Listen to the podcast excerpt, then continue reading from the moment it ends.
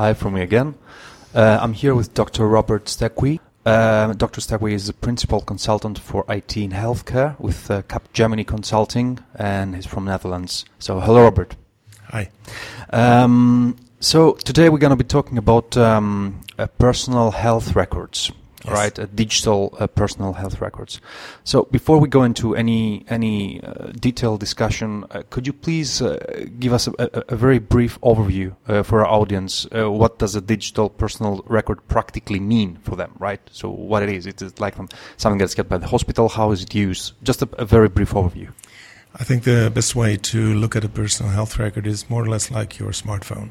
Mhm. Uh, it's uh, it's a thing that holds your uh, data, uh, your personal health data, and that you can add apps or other services to to actually use that data in a meaningful way with your doctor or with uh, your uh, fitness center or wherever you need to use that data, and you can actually uh, add to that data Mhm. yourself as well by running, doing exercises, and, and the Fitbits, and I mean all the things that you've seen happening in the digital world, in uh, in the personal digital sphere, that uh, can add to your um, to your health record. hmm hmm So it's actually very interesting for me right now that. Uh, uh, so we're not talking about, uh, you know, traditionally when we talk about health records, people think about the, their their file at, at a hospital or a healthcare service or something. So, No. but we're talking about someone's personal repository of information, right? So it's their own record, and this is where they can keep their own their own data.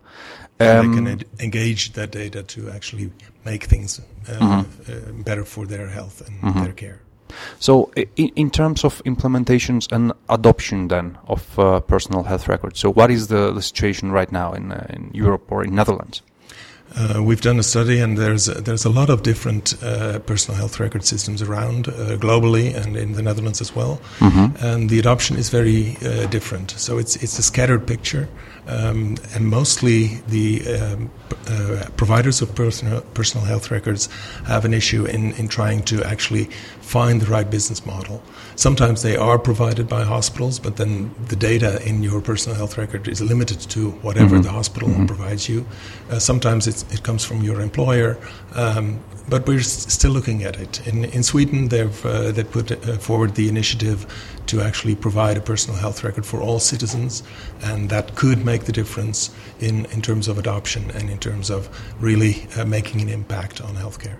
Mm-hmm. hmm So, uh, would you say then that the the personal health record is something uh, pretty central actually to the adoption of e-health in general, not not just as a as a component? I mean, it it, it sounds as a very central component of of uh, e-health.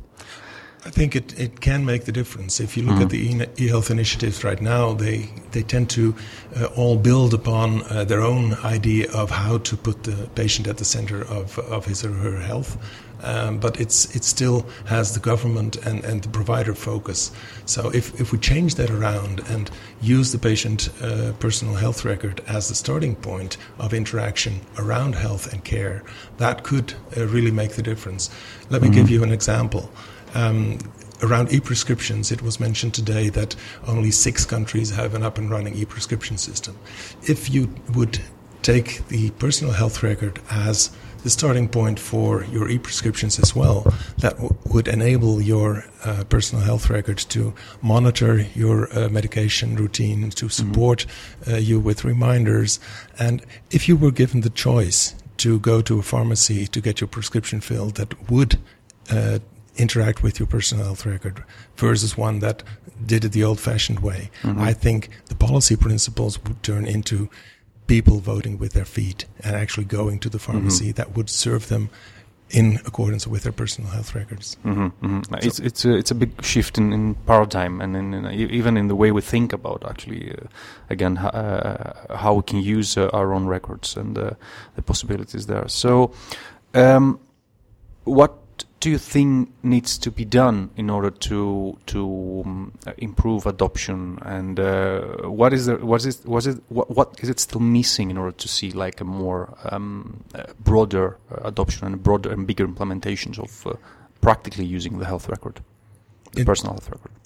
Basically, you need to, to take three things in account, uh, and and it is how to actually put the patient at the center uh, and organize the care around them rather than to have uh, the care organized and having the patient as an extension.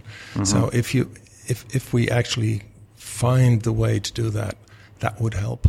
Uh, it also means that you have to make it easy for uh, healthcare providers to interact with those systems. So we need uh, ways of uh, of using the personal health record data in the healthcare environment. Mm-hmm. And finally, it's also about uh, how to actually manage the cost uh, that's uh, that's associated with this. I mean, on a macro level, it will have a huge uh, influence, but on a micro level for the individual doctor or the individual hospital, it might be uh, quite uh, quite an investment. So we need to figure out those three things at the same time. What's the value for the patient, and what's the value to the healthcare providers and the organizations say, uh, or the governments that uh, that need to pick up the check to mm-hmm. actually pay for this. Mm-hmm, mm-hmm, um, so the business case and the business model needs to be uh, thought of as well, and that's ba- basically what's missing from most of the initiatives that we see around the world today. Mm-hmm. And uh, I think it's quite interesting that you connected the, the health record earlier on with the um, uh, practically with um, all those so-called quantified self applications and services, right? So, yes.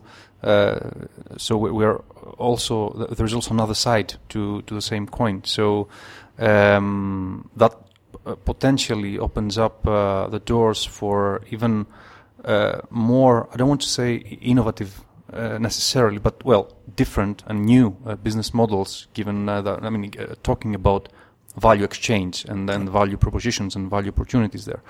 Um, of course, that would be uh, purely on a on a um, commercial basis or primarily on a commercial basis. But uh, uh, do you think we're going to see like uh, this kind of interesting new ways, new services, and new uh, new business models that have um, like um, a, a, mixture of um, social value proposition from state if you want and commercial value proposition from businesses or along those lines? I think we do. If, if, if you look at one of the drivers for e-health, it's it's the penetration of broadband. Mm-hmm. Penetration of broadband is something that's been done on a commercial basis. Mm-hmm, mm-hmm, I mean, that's not something that uh, that is paid for uh, by uh, by the government. Well, in part of the infrastructure, but it is the adoption is is a personal decision and it's a commercial decision.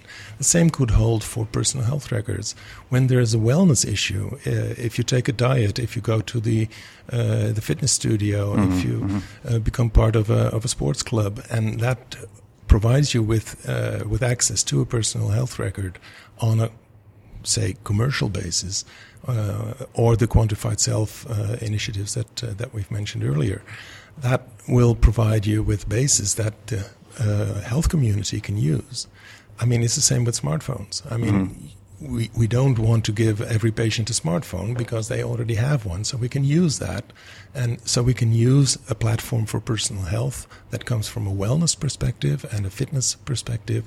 We can use that in, uh, in healthcare as well and, and it, mm-hmm. I think that's a good thing because it, it, it's hard. One of the discussions that we've had this morning is is how do you make e-health become something that that doesn't raise the cost of healthcare, but actually becomes part of healthcare and re- help reduce the cost of healthcare.